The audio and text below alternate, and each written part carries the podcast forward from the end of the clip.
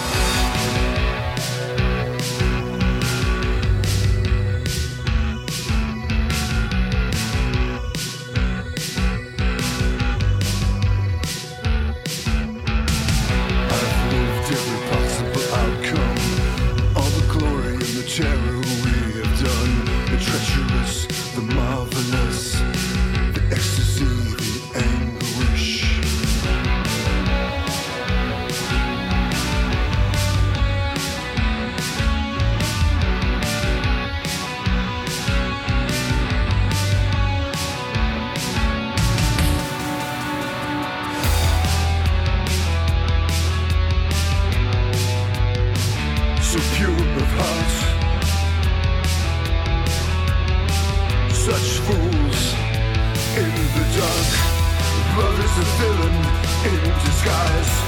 Love is the nail that crucifies. Love is the illness we can't survive. Can't survive. Love is the devil, so divine. Love is the devil, so divine. Love is the devil, so divine, so divine, so divine. So divine.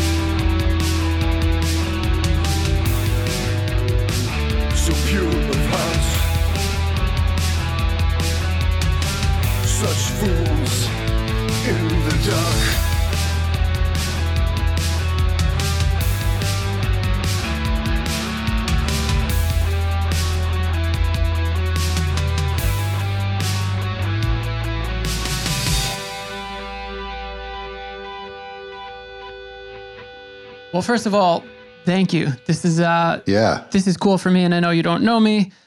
And you know, often when I do these with people remotely that we and we haven't met, we have like five minutes to kind of break the ice. So uh, I do appreciate the a little bit of back and forth we had uh, over email before doing this. So thank you. Yeah, my pleasure. I'm not going to to talk about COVID the whole time. I think that that's something that we're all kind of exhausted on. But in talking to people over the last year and doing these remotely, there's been quite a range of emotion and productivity from the artists that I've talked to. Um, how has it been for you? Have you had a creative process, and like, what's it? How's it been on your uh, on your psyche?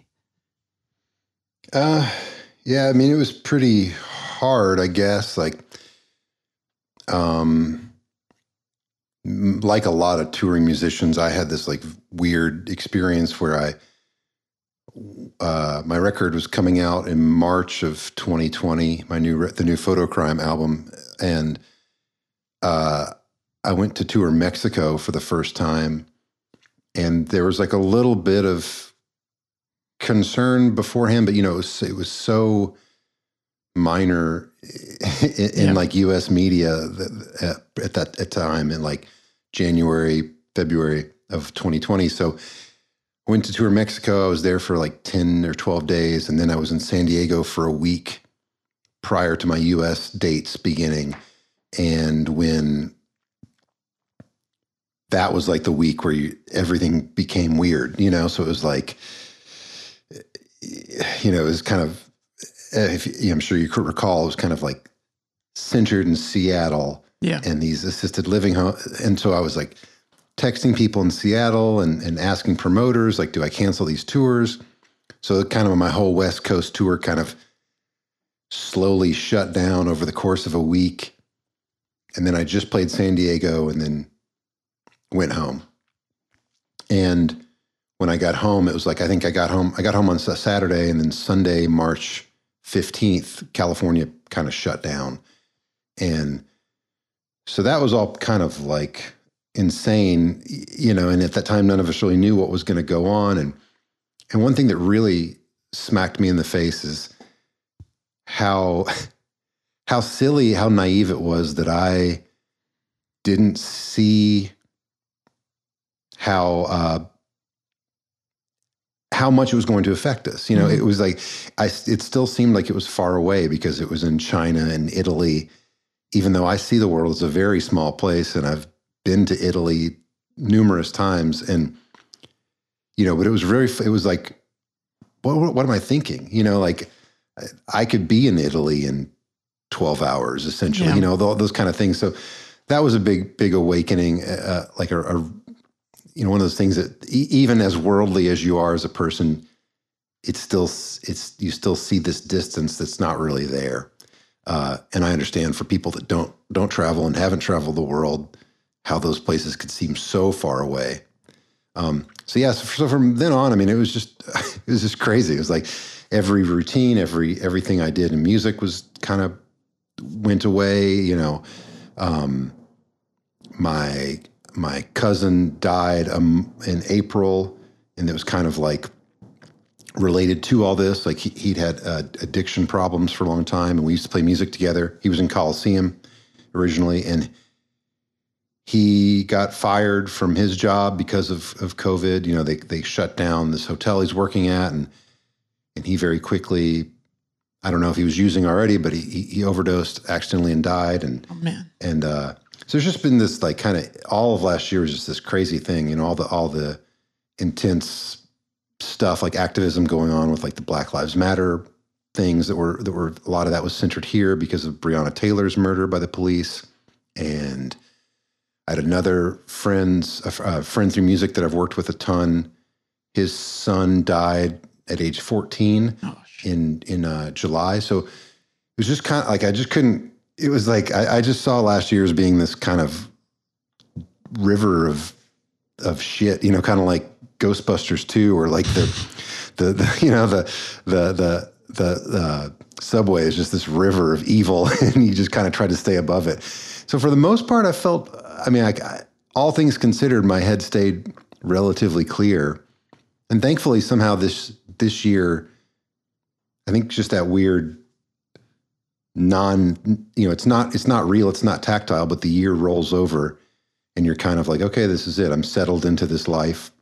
Obviously there's a little less political turmoil right now so that kind of eases your brain a little bit. You're not getting that chaos to contribute to everything but since since this year rolled around i feel a bit more uh, settled into it i don't know if that answers your question i guess the question was how it connects creatively Yeah, for sure. Um, it- d- does all that? I mean, there's there's a lot of bad there. Um, yeah i- i- is that good for your creative price process? Like, do you find that as a source for writing, or or does it not matter?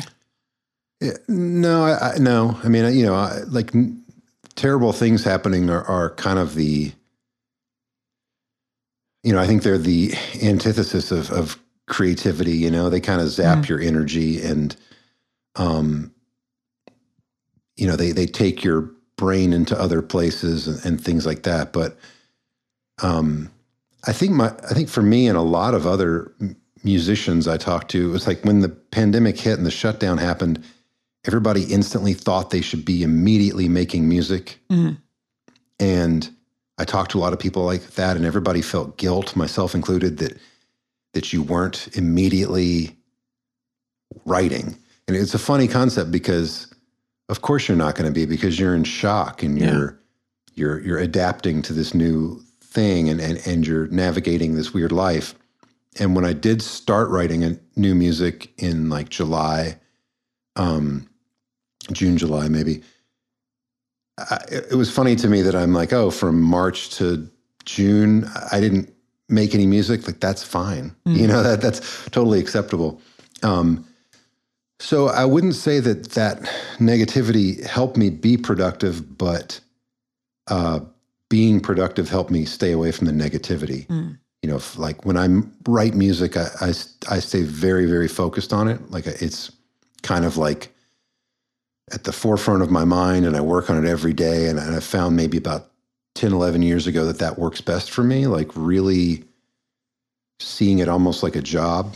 Because I, th- I think you have to stay into that in that creative mindset. And when you get out of it, even for a few days, it's very hard to get yourself back on track.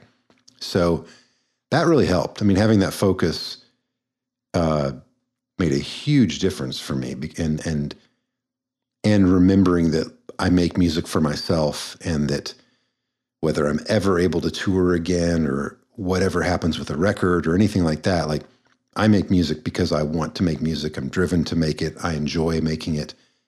And so uh, that was interesting and different than usual because I, I think there's always this focus of like, what's the next step? And really trying to enjoy the the current activity of of creating music was was really nice. So it helped, but that you know that dark shit, it doesn't. You might write about it, but it, it's you know you'd rather not. you know, Yeah. like you know you'd rather not. There's always something dark to find in your psyche, you know, or in the world. So like obviously you don't want you don't want to be inspired by your true heartbreak or true loss and things like that. You know. new music aside, uh, a lot of musicians, in the absence of having a physical space to play in, have done all this digital stuff now. For me, I mean, the full band thing, I've seen a, a, a few bands do like a full band on a stage without a crowd. That's a little weird to me, but I think a lot of the sort of more singer songwriter kind of acoustic stuff has actually translated really well. And I've actually quite enjoyed. I was thinking that your Fotocrime material may translate to doing something like that. Have you ever thought to try to do that acoustically? I thought about it. I mean, there's been not acoustically per se, but like there's been a lot of talk, especially at the beginning of me doing live streams or things like that. But it's very weird, like being a, a, a quote unquote solo artist. That's that's like, you know, a, a, a large chunk of what I do is electronic music, and that's just not interesting to me mm. to watch. Like, I, you know, I started touring solo, entirely solo in 2019, and that was a big challenge and took a lot of work in terms of lights and setting an atmosphere and and and and what I felt I could do to make the show interesting without other people there. And I, and I enjoyed it, you know, and I don't think it's something I always want to do, but it's something I think I can pull off. But doing that with like a static camera or even a couple angles without any energy from an audience or movement, I just, it just doesn't really work for me. It feels, and it also feels honestly just too exposed. You mm. know, it feels very like very raw for me. So while I've thought about it, I, it, I don't know. It, it hasn't it hasn't clicked in a way that I think I could want to do it or pull it off. Mm-hmm. I've been, um, you know, I've been listening to bands and, and going to shows since I was maybe 14. Uh, and I'm now in my, I'm now 34, right? So that's been 20 years. Nice. So uh, that's quite a long time that I've been listening to bands and, and checking things out. And I think maybe about 10 years ago was the first time I had purchased something from Shirt Killer. Like there was the, Okay. the Florian prints at the time with like the wolf head on it um, that became a shirt. Um, I never realized that that was your business. Um, have you have you ever had to, I guess, like in adult life, work a more civilian job, or have you been fortunate enough that you've always been able to sustain yourself in the creative field? Uh, I haven't really worked normal jobs my entire adult life. So, and I, I actually think, to as a point of correction, uh, I think the Florian print you got f- was maybe from Search and Destroy. Oh yes, yes, you're right, right. Yes, they they worked with him. I never worked with him, although he did do the cover art for a Coliseum split seven inch once. But, um, but yeah, I when I was like I first started touring when I was 19. Mm. Uh, I played bass in this band called the Enkindels that were like a had kind of been an emo band in Louisville, emo post hardcore, and then kind of transitioned into like a little more rock, little pop punk, kind of rock up in the crypt influenced. And we I'd been in other little bands, you know, local bands, and had done weekend trips and things like that, but not much to speak of. And those guys asked me to join their band when I was 19. And so those were the first tours I did. And around that time, I would kind of work random jobs. Like I worked at a grocery store for a few months, or like, you know, one job I was like a kind of like a maintenance guy at like a, a mall department store. So it was like I would unload trucks and I would eh, like take out the trash and you know sometimes I would clean up the toilets. You know, just like it was it was kind of a insane job, but also like I kind of loved these weird jobs I had as a kid because I could fuck off and not do any work. You know, always like hiding and and I mean I worked at Walmart for a month or two once and would just like leave. Like I was the cart Yeah. guy and I would like go outside and just leave in my car, you know, and come back hours later. So um, I was not a good employee at any regular job I had.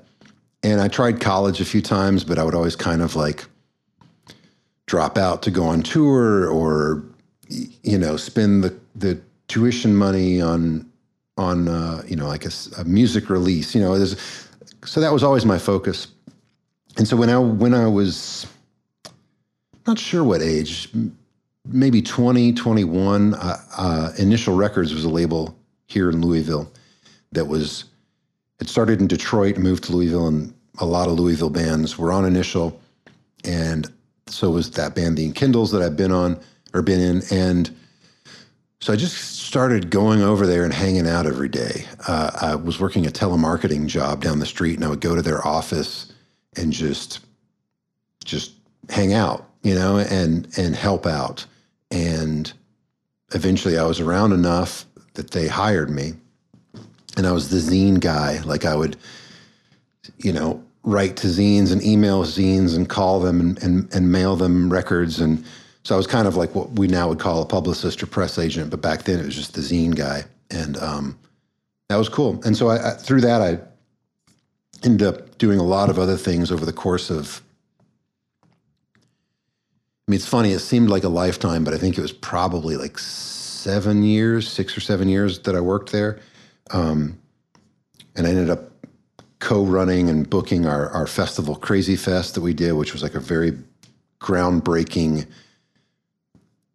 music fest. It kind of like took these smaller DIY music fests that were going on a lot in the 90s and turned it into a larger, more professional thing. Before that was everywhere, you know, before there was any of that other stuff that was is like there's one in every town, but back then this was very, very big. And then I was the graphic designer and I was the label manager and production manager. And uh, so I kind of did it all. And then eventually the label closed and at that point, I just focused full time on graphic design and on my own freelance work. You know, I've designed like, I don't know, hundreds of albums and for bands and thousands of t shirts uh, for myself and for many, many other bands. And then at some point, a, part, a friend of mine that I worked with at Shirt Killer, we, I mean, at, at Initial Records, we started doing Shirt Killer. We did some other projects, but then Shirt Killer was run by a screen printing company here in town, and they weren't good at the shipping aspect of it. Uh, you know, like they shipped a record of a band I used to be in in just like a uh, manila envelope, you know, and somebody wrote me and said, this record was destroyed. You know, there was no cardboard in there or anything. So my business partner at the time and I went to these guys and said, we can take this shirt killer idea and have it become way better than you will ever do than you can imagine. And and, you know for this this term of this contract we'll screen print everything with you. So i screen printed everything with those guys for maybe 14 years you know and eventually my business partner left and and now it's just me and uh so that's been pretty crazy. I mean that's like fully become my you know, my income, my career. And in addition to that, like four years ago, I started doing this shirt, this clothing line called Cat Magic Punks.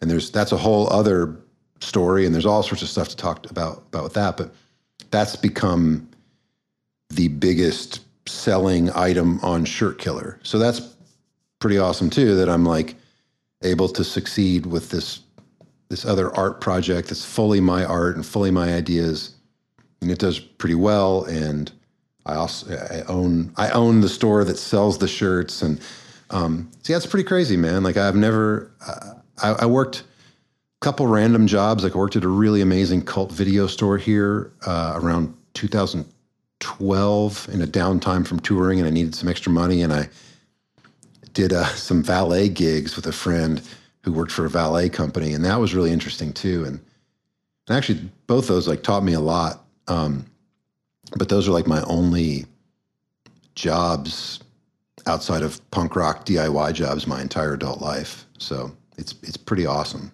Yeah, I was gonna say. I mean, if if you think about, I don't know, playing a show to 200 kids, it's likely at some point every one of those 200 people had it in their head, like, oh, I'm gonna live a life in the arts. I'm gonna uphold my ideals, my you know my politics, and it's hard enough to keep those ideals and politics until later in life when you get things like I don't know, a mortgage or a whole bunch of kids and stuff right. like that. But to to actually sustain yourself and not have to, I don't know, whatever it is, go the route of becoming an accountant or something is yeah, you're pretty lucky. It's pretty cool. Yeah, yeah, it's very cool. I mean, it's you know, it's wild. And like I said, like there is a mortgage and car payments and all that stuff. There are no kids, and that makes it easier for sure. But you know, a lot of logistical things like health insurance and Yeah. things like that, like you don't you don't get those things working for yourself. I mean, as any small business owner knows. And I will say it's mostly been a struggle. Uh, it's not been a lot of money generally, but it's been enough and I've made it and I have a really great life and it's very easy and and and fulfilling. So, but yeah, I mean, I, I think like as a kid, I think I understood really quickly that the bands I loved weren't very popular. you know, like I, I think maybe if you grew up, even in punk, like if you grew up and your exposure to punk was Nirvana or whatever, eh, then you know you kn- knew their history, but but you also knew these people as multimillionaires. And Yeah. I think when you're a kid who like grew up on hardcore seven inches and and Dischord records and touch and go and all that kind of stuff, and you didn't there was no career path for true success. And you knew most bands broke up after a record or two. And i remember as a 19 or 20 year old that like i've got to run a label or i've got to do something else. I have to do something else that is fulfilling that is outside the lines and is separate from the the clear path but also allows me to make music and do all that. And it's it's very rare and um you know I, I pride is not a word I use. I don't I wouldn't say like I take pride in it per se but I'm I'm happy about it. It's it's cool and and it's one of the things that's enabled me to make music a lot longer than a lot of other people with far less success as a musician. Um, I'm not bound by making money as a musician because it's I do it purely because I love it. And like if money comes in, it's cool. If it doesn't, that's cool too. And that's that's rare, you know. Yeah. Um, when you were young, can you recall, I don't know, like the the gateway band or person that got you interested in the world of punk? I mean, when I was a kid, uh, it was definitely like Dischord Records and Ian MacKaye and and and all that stuff. Fugazi, like I think, you know, there were all these different threads, right? Like skateboarding was hugely important because, you know, back in the time when like skateboarding and punk were very connected, and you'd see, you'd see skaters wearing shirts and stuff like that and Thrasher, but the main thing was this, uh, this catalog called Sessions, and it was like skate boards and skate clothing. But the back page of their catalog, it was like a like a heavier newsprint catalog would have band shirts. So you look at this back page, and it would have Joy Division and Misfits and Minor Threat and and whatever else. And I remember that was like my first exposure to that stuff because, I mean, they were tiny, right? Like you're talking about like a, you know, like a one inch shirt, you know, and and I just that artwork before I understood what it was, I probably drew the Misfit skull before I heard them, you know. And then there would be I grew up in a small town about an hour south of Louisville called Elizabethtown, and that's where I first started skating and first started doing bands. And I didn't know there was a scene in Louisville. I didn't really understand that there were local scenes. I, I think I I didn't really put that much thought into it, but I, I think I just thought that it existed in Washington D.C. and New York City. I think it. I just thought it existed in big cities, and uh, there were like local, like classic local freaks, you know, that like with like combat boots and and and leather jackets with misfit skulls painted on them and things like that. So that I remember seeing that stuff as a 11, 12 year old and being like, holy shit, like this is scary. Like, what the fuck are these dudes about? You know? And um, there was a kid, a kid uh, who uh, actually, in hindsight, was probably super sketchy. Like he said some some like sketchy racist things when we were kids that I that you know you just didn't didn't click.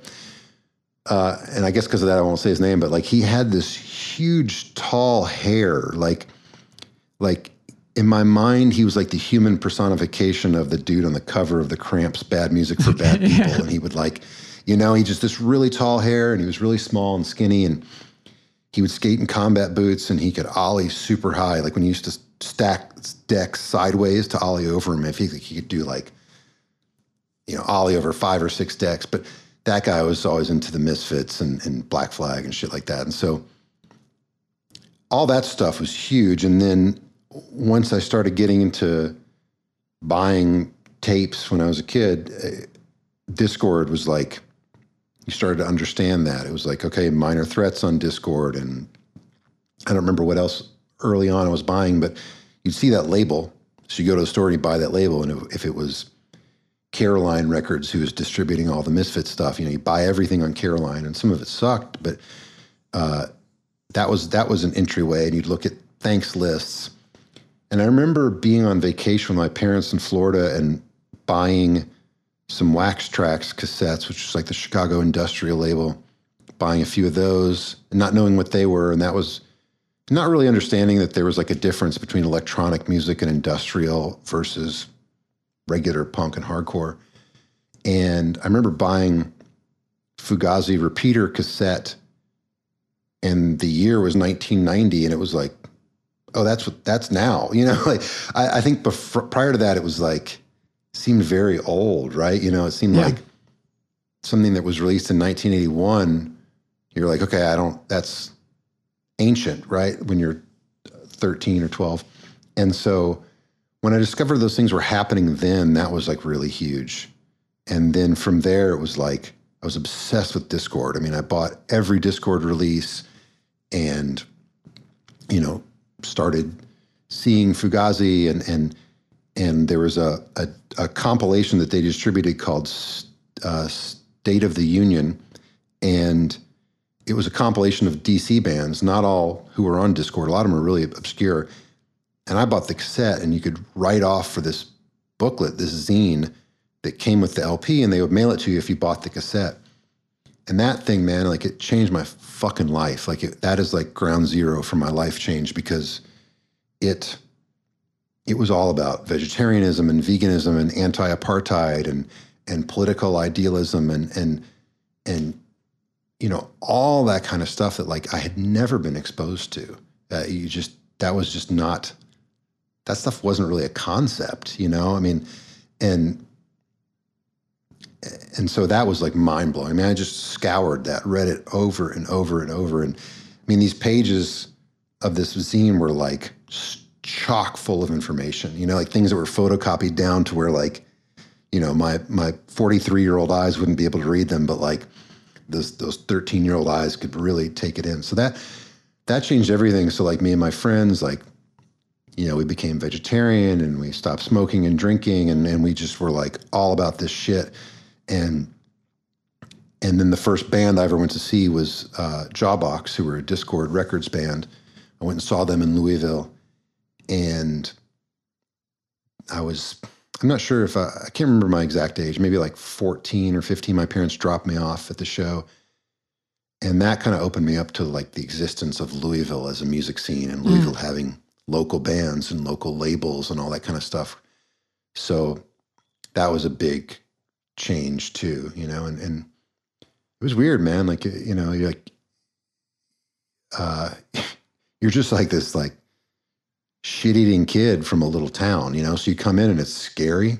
It's, it's actually like terrifying and, and intimidating and, um, overwhelming and, and, and, but yeah, you know, it's like some of those things you just, it's all you want to do after that. So we started doing our own bands and shows in our town and, eventually I brought Louisville bands down. So, um, but definitely like that Dischord scene and, and ethics and vibe, like all that stuff was like really the turning point for me. And, and I was obsessed with that stuff and, and still am, you know, really. Um, so yeah. I grew up on Long Island, um, and if there was any band that kind of defined the sound that would come out of Long Island, it was a band called, I mean, who you likely know, a band called Silent Majority. And if you want to talk about, I don't even know, uh, like second wave emo, like the bands that became like really popular at the time on like Vagrant Records, like Long Island had uh, Taking Back Sunday. I think even their early stuff had like some remnants of Silent Majority, but a lot of the more melodic bands um, even harder bands that had some more melodic stuff. A lot of them did so with some influence from Silent Majority. Yeah. W- Was there any singular band or like group of bands that defined like a Kentucky or a Louisville sound? Maybe I, I feel like there are a few different. Um, there are different like uh, streams to the Louisville sound, right? Like, I think for me, when I was a kid growing up, it was 100% this band called Endpoint that was kind of like, uh, you know, I think they existed from like the mid to late 80s to like uh, the mid 90s. And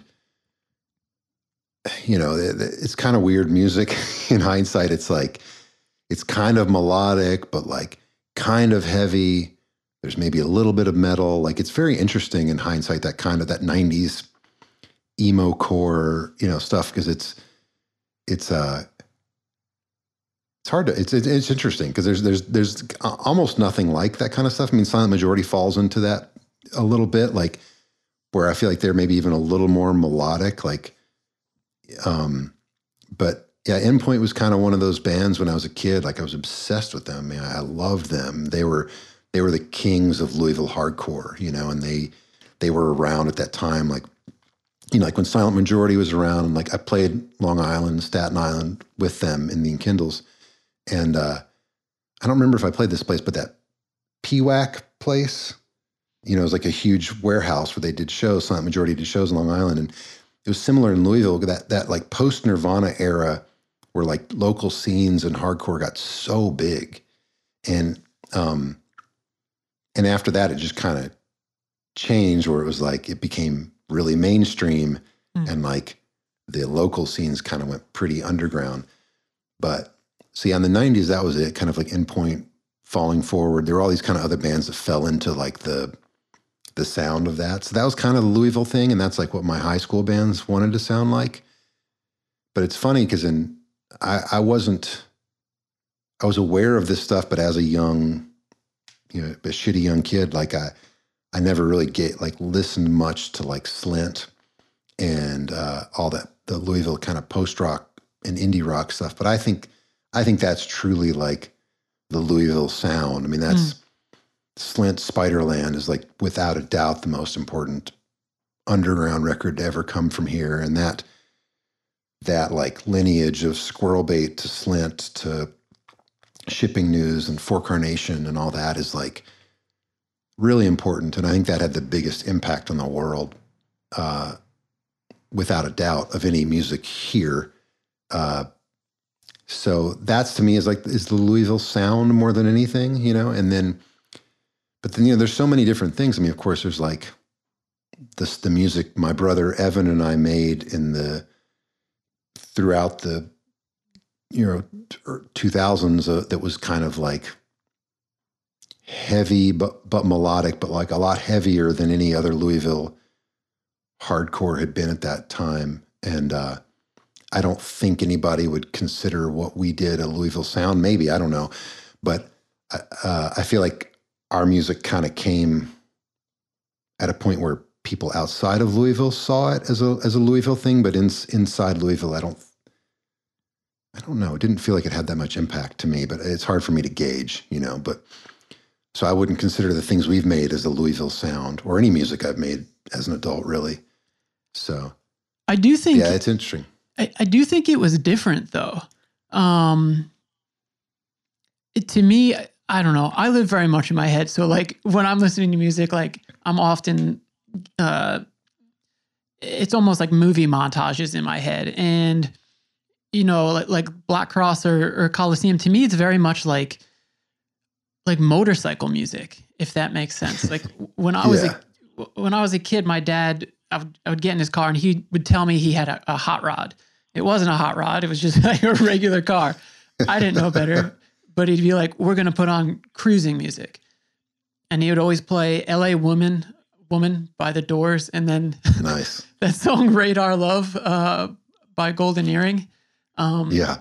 and not to say like, hey, that's what Coliseum sounds like, but to me, I don't know. There's like a there's like a a rock sound to it that it's I don't know. It's like gritty. It's like gasoline. Like I don't know if that makes any sense. Yeah. I don't know. No, for sure. I, I think that's that's you know there was there was a it was when I first got into punk and hardcore. I didn't like anything that was heavy. Like I didn't listen to metal. I listened to hair metal a little bit before I got into punk, but then you know I didn't listen to Metallica when I was really into music. I kind of listened to it before I was real like into punk and hardcore. And like I never heard Slayer till I was like 19 or 20. I just didn't listen to that shit.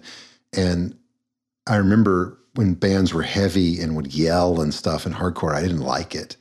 And there's this band called Guilt that was kind of like one of the first really noisy, heavy bands from Louisville. And that was a big transition for me into like gruffer things. But I remember at some point after I'd done all these different bands that were attempting to be more melodic and that I kind of, in my early 20s, when I was finding my voice as a musician, I, I was like, heavier music suited me at that time. You know, it like suited my voice and and yeah, with with with Black Cross and Coliseum, there's like a a propulsion there that I think you know, like this forward momentum and and these kind of like you know burly riffs and stuff like that. Like, um, so yeah, that that was that was mostly conscious, you know, and of course, like once you settle into that, you want to push out of it, and that's Coliseum was always kind of pushing away from that while still having it, you know. So, um, and and I, I think for for a lot of people outside of Louisville, like Coliseum and Young Widows and Black Cross, and Breather Resist, like those were bands that defined, without a doubt, defined a certain era of Louisville. You know, of course, like for me, it's it's hard for me to pinpoint that, and um, I think more than a Louisville sound is that like we're such a small town and so few bands succeed and there is such a small scene and it's you know it's in all these little different pockets and so i think for me it's it's it's almost more like this almost small town mentality of just being freaks and weirdos and just into whatever you want to be into and and i always found that interesting like um like I, you know, you mentioned you interviewed Jeff from Modern Life is War. Like when Black Cross first met them on tour, we were like, these dudes are weird. You know, they were like in this insane, shitty van, and like, you know, they were just like freaky little skinny kids, and uh, and we really connected with them. And and through a lot of years, I often connected with people from the middle of nowhere and from the south and stuff like that because you kind of had to build punk on your own you know, when you when you grow up in a big city, like you're gonna find this established punk culture and you're gonna connect to it and you're gonna be part of it. And there's potential to have your band grow where like where we're from, there's no there was no hope for that, you know, and there was no hope in Louisville for that. So we went outside of Louisville. And so to me that's what Louisville is all about is just being artistic freaks and weirdos that that are just trying so hard to reach out of here and and to expand and and like get out of this kind of not that it's like an oppressive town for people like me but like that kind of small town you know box that you're trapped into. So uh, that's one of the cool things about here. Yeah so i was actually really curious about that because again long island was a very conservative place but its proximity to, to New York City is so close that, like, you're absolutely correct. You know that there's going to be a community of like minded people right there. Um, I've been to Louisville once, so I maybe have the wrong impression, and I, I, I don't mean to be purposefully ignorant if I am ignorant of of what it's like living in Kentucky, but I would imagine that it's a pretty red state. And I was really curious about sort of that juxtaposition of being in a subculture, of being punks and freaks and kids trying to be themselves versus maybe like very conservative values in in the rest of the state and what I would imagine to be like pretty religious values. Yeah, you know, I mean, like I said, I grew up in this smaller town and I don't I wasn't cognizant of that growing up, like a little bit you know, I grew up in like a semi like a, a very softly religious, you know, like a Sunday school, church on Sunday kind of family, but not not evangelical or or, or deeply conservative. Um, but you know, of course, there's like that kind of like, you know, people yelling at you when you're skateboarding and stuff like that. You know, I mean, um, and so for coming to Louisville, Louisville and, and Lexington to some extent too is the other biggest city in Kentucky. They're they're kind of these, you know, more liberal havens, you know, because they're bigger cities. You know, they're not rural and they're more diverse and there is some opportunity, however small it may be, to to to experience an arts culture and things like that. Um, so it's interesting, you know, like I, I don't feel oppressed by that. I think in the United States, like that uh, meeting of of progress and conservatism is so nationalized. You know, it's like it's so there in the news and it's so there in like a, a, a larger way that I don't feel like I've been rebelling against Kentucky much as a musician or artist, you know? And, and of course, like, I think like a lot of things in this last year, I had to reevaluate what Louisville was because, of course, I knew Louisville was segregated and I knew Louisville had racist aspects, of, of course. But to see how like things played out in the last year with like the movement for Black Lives and and the movement around justice for Breonna Taylor and how our Democratic mayor reacted to that and how the police reacted to that and how certain people in the city reacted to that. You know, it's not it's not a haven. You know what I mean? It's it's not it, it isn't. It's it's very Kentucky, you know, and it's and uh so that that was interesting too. And and that's uh that's a good shakeup to be honest with you, because like you start to think I'm living in my world and we're all, you know, nobody on my block is racist and we're all, you know, progressive and we live in this little arts area or whatever. And it's just not that. It's not as simple as it seems. And uh, it's very fucking hard for a lot of people in this city. And so I think that that was a good a good shakeup for me to, to to realize, you know, to like to actually maybe not to realize, but to like have solidified, kind of like the thing I was saying about like the the the globalization, the, the global connection of people. You know how you know a small outbreak of of COVID in Italy is like, oh, it's it's way over there, and then you're just like, no, it's not. It's it's it's minuscule, you know, and and to think that this is a city that's progressive is is a a foolish idea. You mm. know, it's it's it's a it's a silly concept, and um, yeah. So so so those things are interesting. I mean, I, you know, I, I think I don't know how much punk in Kentucky rebels against punk in, in Louisville at least rebels against Kentucky. I think in a lot of ways it actually is connected to it. I feel like there's a lot of people here that kind of connect to like country music and bluegrass music and things like that, um, and and try to kind of find the good in the history here, um, and make good things with it for the future.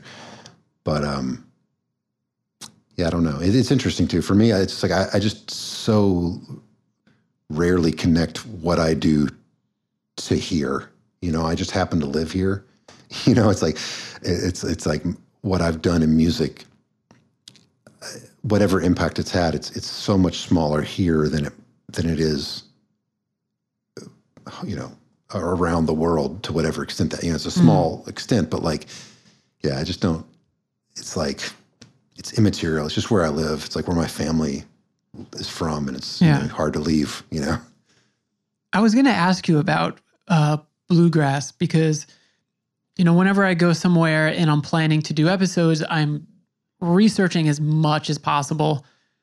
I reach out to a lot of people, you know, eight out of ten people never get back to you, and that's just that's just part of the game of doing this kind of thing. But pretty much everywhere I look, they're like Kentucky bluegrass, Kentucky bluegrass. That's a real big thing. Sorry, you're going to hear my Brooklyn steam heat kicking on here. Okay, that's all right. Um, and you know, there's like obviously like sort of, I guess what you would call like pop country, like like top forty country stuff. But then there there is stuff that has a lot of crossover appeal, and even something like uh, like Jason Isbell or something like uh, a lot of folks within like the punk community uh, will gravitate towards his music. Is there like a, a subsection of bluegrass music in Kentucky that has crossover appeal, or is, are you into any of that kind of stuff? I have to admit that I, I'm not. Like, I don't really know much about that stuff. I mean, there has been some connection. Like, there was a guy who was very important in Louisville hardcore, who named Mike Bakayu, who was in a, a big band and did a, a very important Louisville label called Self Destruct and owned a record store. And at one point, his record store like shifted entirely to bluegrass. You know, so there is that connection, and there's like people that, like a really important guy who. Uh, is involved with a guitar store here that was kind of like influential or important in all of us. Like when we were first buying good guitars and amps, you know, he kind of helped guide us, and he's he's kind of connected to that and plays with a lot of those people and tours with those people and stuff like that.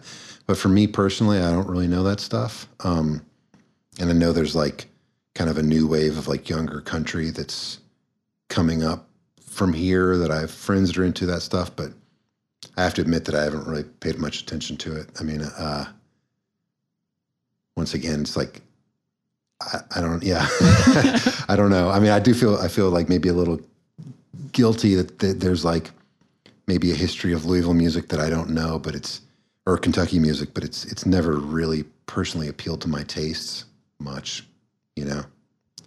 So I have to I have to claim ignorance on that. Does Louisville's location is it advantageous for tour packages or is it bad? Because I've seen that like you're a couple hours from Cincinnati, you're a couple hours from Nashville. I would imagine that that would make a tour really easy for bands because like you don't have to drive 14 hours from New York to whatever Columbus. Um, is that the case, or does it mean that like for a lot of tours you would get skipped over? Yeah, we get skipped over most of the time. I mean, it's funny. It's like there's a lot of talk through the pandemic of like missing shows and stuff like that. And I was thinking, damn, I mean, there were probably three shows in the previous year that came through that I was excited to see. I mean, it's just not, it's not the case. Um, and that's partially location, but also partially because there's not the population here to support it. You know, we're much smaller than Cincinnati and St. Louis and Nashville. And there's just not the at least things I'm interested in. There's not the culture to support it, and, and sometimes there is, but um, and so that's a, a thing too. Uh, as a musician here, it's like it's weird. It's like sometimes it's hard.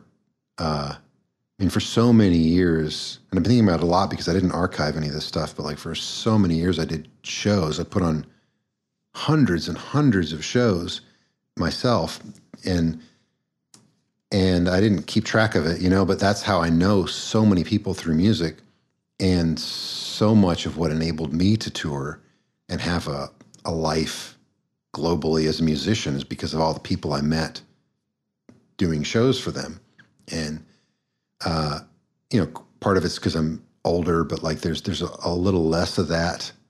And that makes it harder as a musician to, to to kind of break out of here to escape this place. On the other hand, it is a pretty good place to live because you're close to so many places.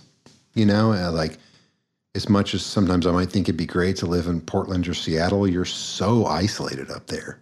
You know, I mean, even Southern California, it's like, you know, it's far to the next city. But for us, for Chicago to be five hours away and Nashville to be two and a half hours away, like you can you can play a lot of places in you know within an eight hour radius here.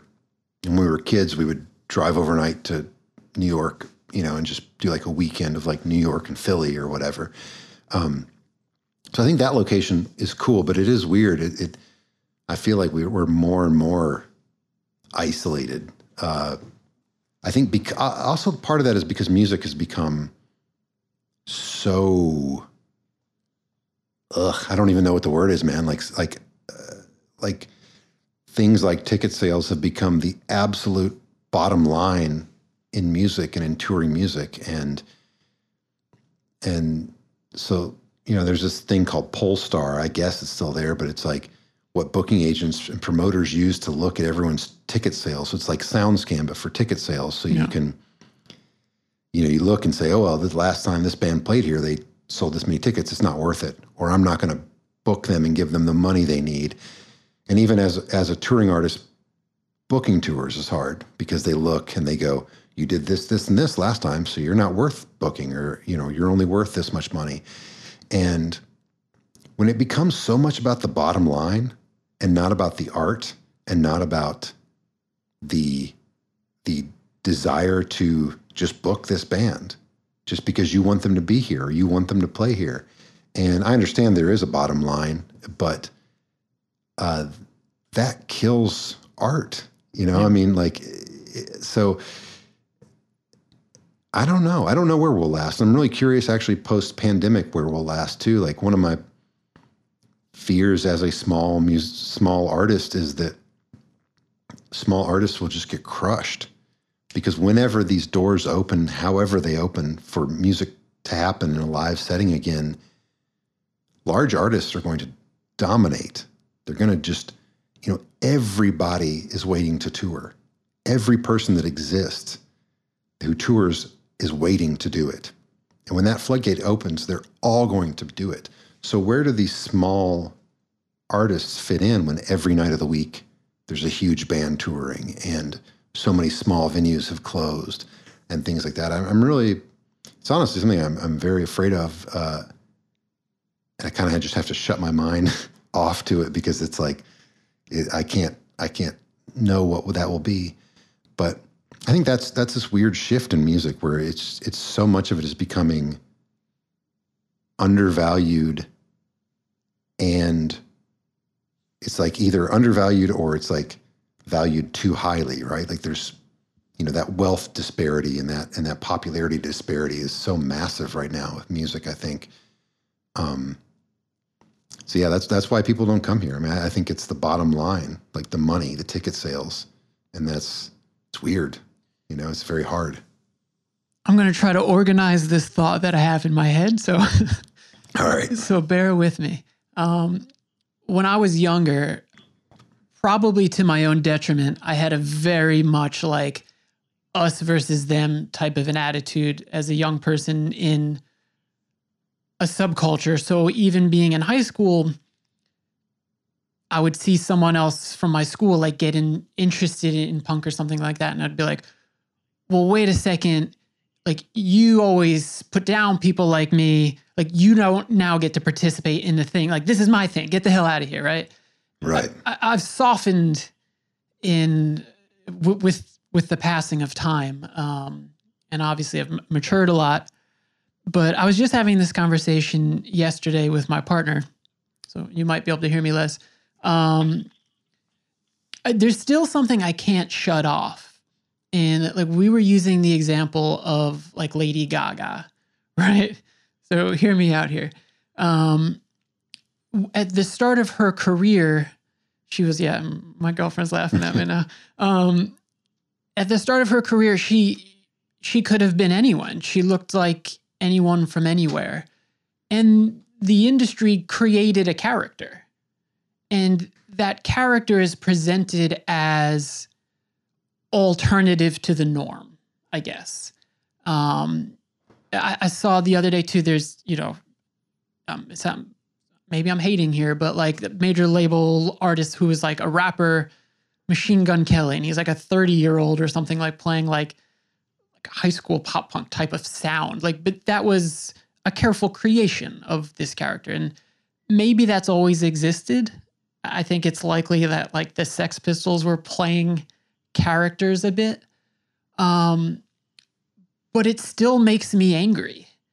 Uh, I mean, across mediums, so many of my favorite artists and authors and, and, and people making media and movies, uh, you know, were poor or were strung out or committed suicide. Like I, I read through Richard Brautigan's books last year and like another one of so many famous people who shoots himself in the head. And it's like, I don't know, to me, all of these people laid the groundwork and in their time were very uncool.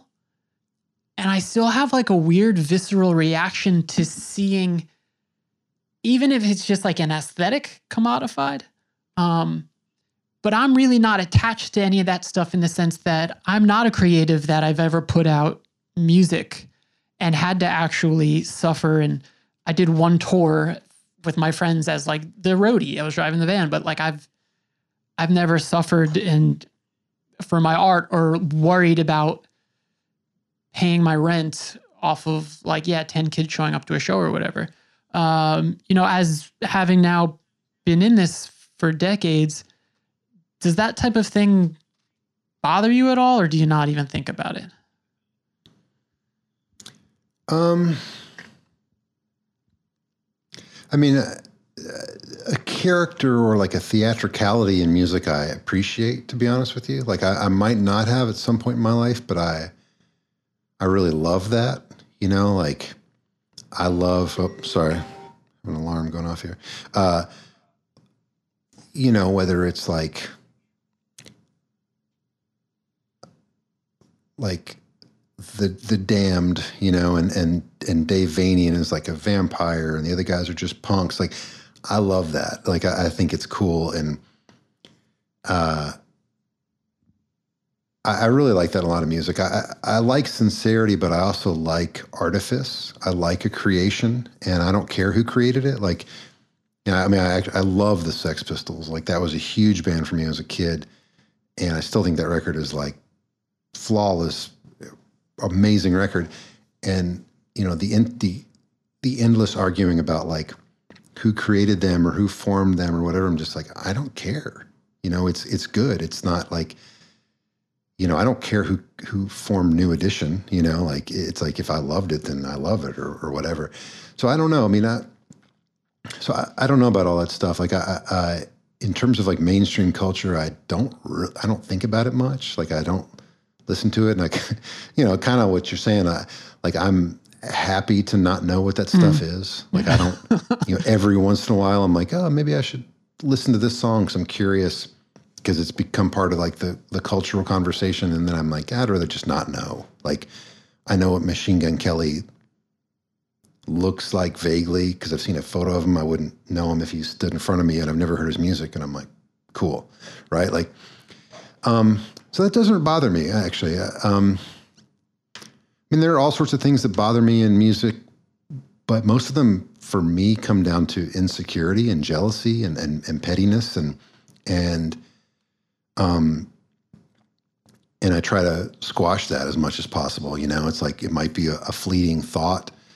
and usually it, it relates to you know something that I, some level of success that I want that I haven't attained. And that's not worthwhile for me to think about. So I just try to put that out of my head, you know? Um, you know, and, and I still have some of what you're saying. I, mean, I think, I think that like exclusionary aspect to punk or to any culture is very weird because it can be toxic, but it can also be very helpful. Uh, There's, you know, it's like, um, kind of like I was saying, I would go to shows when I was a kid and it was scary. And that was good. Like I, I was welcomed eventually and I was welcomed there. I mean, I was able to get in the door. Nobody hugged me yeah when I walked in the door, but like, you know what I mean? But like when I started doing a band, I handed demos around to like the the luminaries of the local scene. Like some of them wrote me back and some of them put me on shows and and they acknowledged me and they supported me and but nobody rolled out the red carpet. Like I was talking about that guy who who played bluegrass who uh, works at the local guitar store and and people like I've had a couple friends that like man he's he's so mean and he's not mean and I'm like you know he, he's sarcastic and when we were kids he would tease us a little bit, but it was scary to go in there. Like it was scary to go into a place and look at three thousand dollar Les Pauls and look at Marshall amps and not understand what they were and want them. And but to be honest, they were they were helpful to me. I mean, I remember those people letting me put guitars on layaway and, and let me do guitars on payment plans and things like that. Like when I was a teenager and and they assisted me. They helped me learn hmm. how to work these. They didn't teach me how to play, but they helped me learn how to plug them up and whatever and, and turn them on. And, and, you know, I mean, I, I, kind of hate like tattoo culture, but like, or I just don't care about it. But, you know, when I was first getting tattooed and like going to a tattoo shop, it was intimidating. You know, people might not have been that nice to you. And it might have been like, you don't know what you want. And of course, my first tattoos sucked because I didn't know what I wanted. Nobody guided me. And I think that rite of passage is sometimes good. And I think having a healthy distrust of interlopers is, I don't know. I, I, I think it's okay. You hmm. know, it's like if, if I, I mean, if, if, if I enter into like a, uh, an activist setting or a protest setting, they should be distrustful of me. They when I walk in, they should think I'm a narc, you know, or a cop. Because why the fuck not? Like, you know, I haven't proven myself. They don't know who I am. And I think that's okay. You know, I think I think that's okay. I think you have to meet people and learn who they are and learn to trust them and and sometimes you got to kind of fight through all the bullshit to to get to the sincerity you know? So I, you know so you're, what you're saying is like i had that exact same experience when i was a kid of like because i got into punk like right before it became the 90s explosion. Like i was talking with my partner about jane's addiction last night for a second and like i remember having jane's addiction tapes and then when been caught stealing became like a hit on mtv kids that you know, I'm not saying they were mean to me. I'm just saying they didn't give a shit about my culture beforehand. Were suddenly like, oh, this is cool. And it's like, well, no, fuck you. You know, like that's not cool. You can't like it. And then I'm not going to like that band anymore. You know, I mean, it's like, I, I personally like detest Nirvana because of what it meant to me, because it meant the commodification of my culture. And it, and like I listen to it and I'm like, oh God, like this is, this represents a million jocks getting into punk. And this rep, you know like and i understand that there are people that i'm very close with that got into a little bit later and it represents everything to them. It, it you know so it, it's okay. But i think that's all okay you know? I mean I, and I, I don't know. I, I don't have any problem with music being sold as a product and i don't have any problem with marketing it honestly any way you can you know i mean uh, but yeah, I don't know. I mean, I, I don't really I, like in terms of like like Lady Gaga or something. I don't really know much about her. You know, like I mean, she seems legit. I mean, you know, I have to say, like, if I had the outlet to have designers dress me and and and whatever else, like, you know, fuck yeah, sure, Yeah. like I'd take it. You know, like, uh, so yeah, I, don't know. Those are kind of two separate ideas for me, I guess. Yeah, I think I understand. Um, I won't keep you too much longer. I appreciate that you've given me this much time. Um, if anybody hadn't known who you were prior to listening, um, and they're listening for the first time, there will be examples of the music you play embedded in the episode, so they'll know what I'm talking about. Um, this will be another long thought, so bear with me. Um, when I listen to Fotocrime, in my head, I get a lot of these like like 80s movie montages. So um like the the opening sort of guitar lead in Love is a Devil to me like matches up perfectly with like an 80s movie horror montage and you just like cut cut cut cut cut different scenes. Um I remember when I really really love um Death Knows Your Name by uh, The Hope Conspiracy. And I remember when that came out, reading in an interview with Kevin Baker, and he was like, Oh, yeah, I was just binging horror movies. And then like if you if you listen to the song Animal Farm, you're like, oh okay, yeah, like this is coming from a horror movie. Um, you know, I was scrolling through uh, some of the stuff on your Instagram, and there's a picture of you reading a book, and uh, you mentioned that it's Paul Bowles, and you know I've went to Tangier two years ago, so like I'm I'm trying to read everything that came out of there prior to going there. Um, so this is all an incredibly long-winded way of saying for the the music that you're making now, what are the sort of artistic inspirations that you're pulling from uh, when you're creating that music? Yeah, I mean, so I mean, maybe like to your listener, like you're saying, they'll, they'll give an example or whatever. But so, Fotocrime, you know, after doing Coliseum, this other band I did that I guess I'm most known for, I did that band for 12 years, and and it felt like it had run its course, and uh, so I started writing and performing music on my own. So, Fotocrime is essentially me solo, and I kind of try to bridge a lot of like electronic elements, like mostly uses programmed drums and like synthesizer with with guitar and bass, uh, like which were kind of my primary instruments. There's a lot of things. It's like this is. It's interesting as you as I've grown, I've found myself returning in an interesting way, kind of back to like the things you first loved. Like I saw Fotocrime really, you know, Fotocrime. I mean, sorry, Coliseum started as a very punk, raw, D beat, hardcore kind of thing, and then kind of became more like of a, a post hardcore band, like more melodic.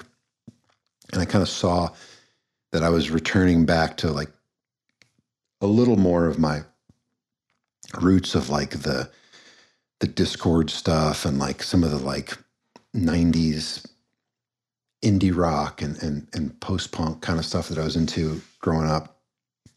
And Fotocrime is almost even more back to like that first wave like before I discovered that hardcore existed, I listened to The Cure and to Depeche Mode and um you know all that kind of 80s stuff that was kind of like the the more pop uh, lineage of, of post punk, and so musically there's kind of that, and then I also kind of somehow wanted to have this, even if it's just in my own head and no, one else picks up on it, this kind of connection to to like rockabilly, to like the '60s, like Roy Orbison and uh, uh, uh, Ricky Nelson and, and some stuff like that, like Eddie Cochran.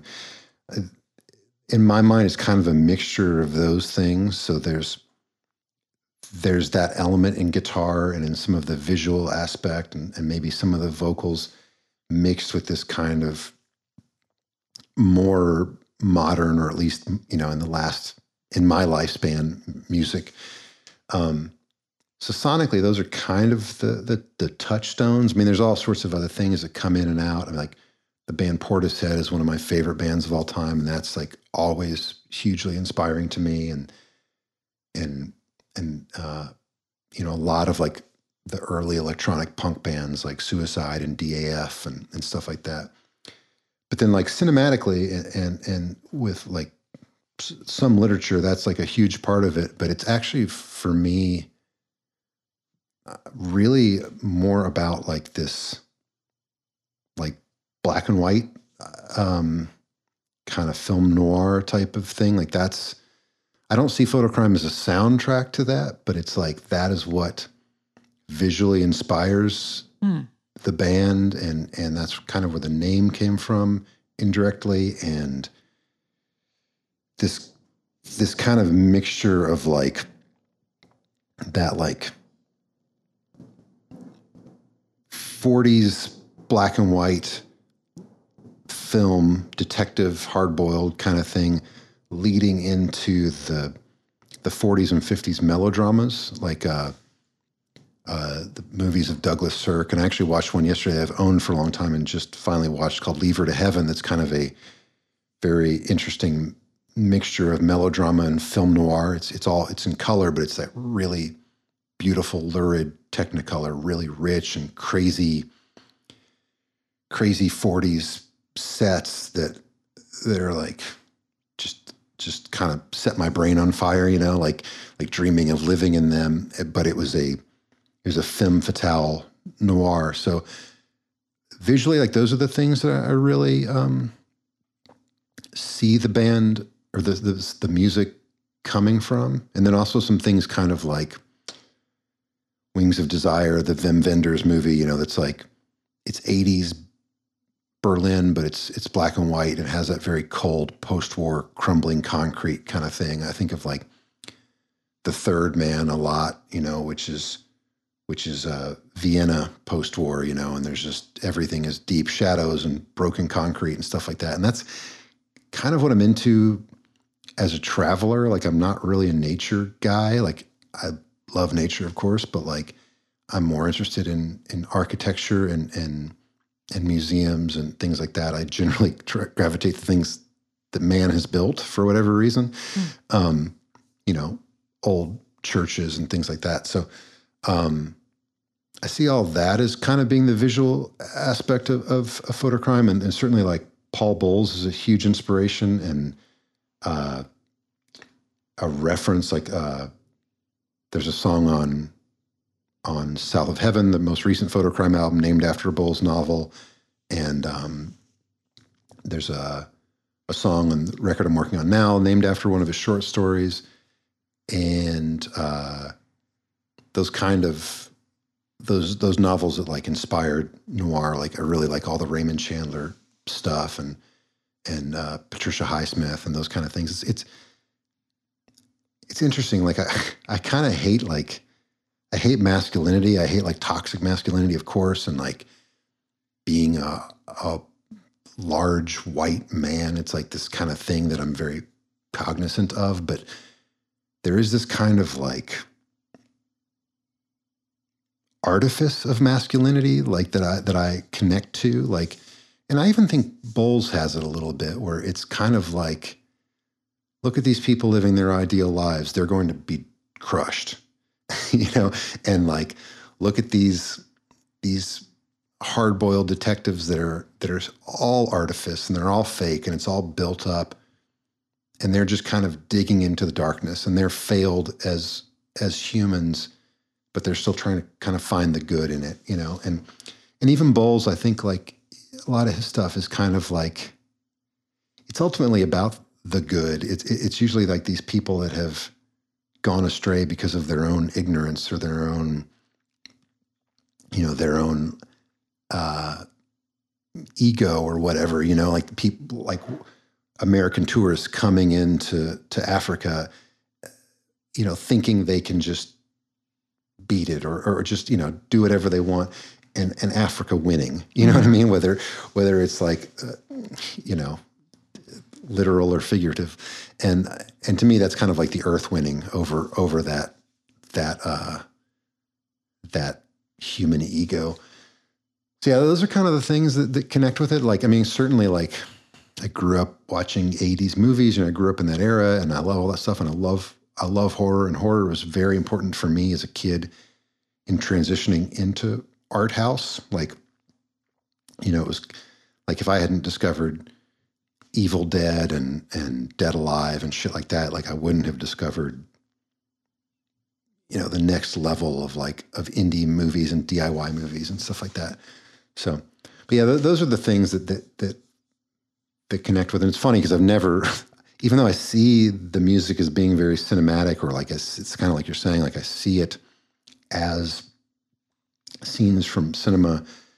I don't ever think of it as actually being the soundtrack to cinema, which is is just kind of interesting. I've never thought that before. But yeah, I mean, I don't I don't think any maybe a couple fotocrime songs would fit into the movies that I love that inspire it. I mean, the visuals could maybe connect, but um, yeah, that, that's it. I mean, there's kind of these all these things. Like there's this weird, again, another weird dichotomy of like, I know objectively that like mid-century America is bad, right? Like it's bad for women, it's bad for black people, it's bad for a lot of things, uh, but there's something about it. I think maybe because I I grew up in that time where that was kind of idealized by my parents' generation, and so I see all that and I find like this great comfort in it. You know, that kind of like innocence of early rock and roll and and the kind of like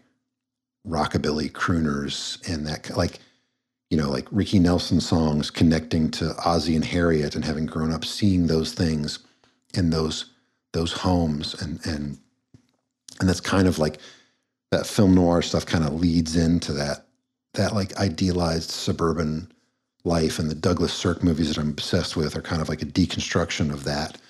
Um, so I objectively know that's like a bad time, but like in my mind, if I if I could time travel, it's like I want to put myself in those movie sets. Like I don't want to sit there in that, which is like the the most pointless time you could time travel to, right? You know what I mean? You should go to I don't know what you go see fucking dinosaurs or something, right? you know, but but I immediately think like, oh, I'd love to go hang out at some hotel built in 1947 or you know i'd like i'd love to see louisville in the 60s it's very funny. It's it's like very pointless and it's not a it's not a well thought out concept but but all that ties into this um maybe yeah maybe in my own head maybe nobody else will ever hear that in it but that's there. I, I think I understand that point entirely when I'm traveling. I always think back to like, ah, if this could be 60 years ago, like when everyone wasn't rushing to this one spot to get their selfie and then run away. Like, um, so I, I think I understand what you're saying. Um, listen, this was a real pleasure for me. Everyone Thanks, listening knows they can go to the notes for this episode in whatever app you're using, and I'll link to music, website, shirts, all that stuff that people can find that. Um, yeah, thank you so much for uh, for doing this with me. yeah thanks tim it was a blast appreciate it Hey everyone, that is a wrap on episode 207 of the Voyages of Tim Vetter podcast. Haven't been many voyages in a while, but I've got a lot of stuff in the works for this year. I'm coming up on my second vaccine shot soon, so hopefully that makes me at least a little bit safer going out into the world um, because I've got the itch. I've really got the itch. But for now, I'm really humbled and gracious that so many incredible and amazing people and artists and travelers are willing to do these remotely. And so Ryan is no different. So thank you so much, Ryan, for doing this. Uh, thank you to all of you Voyagers out there, as always, for tuning in. I'm going to play you a song by Ryan's old band, Coliseum. So you're going to hear that right after this outro. And as always, Voyagers, please, please, please take care of each other. I will catch you very, very soon.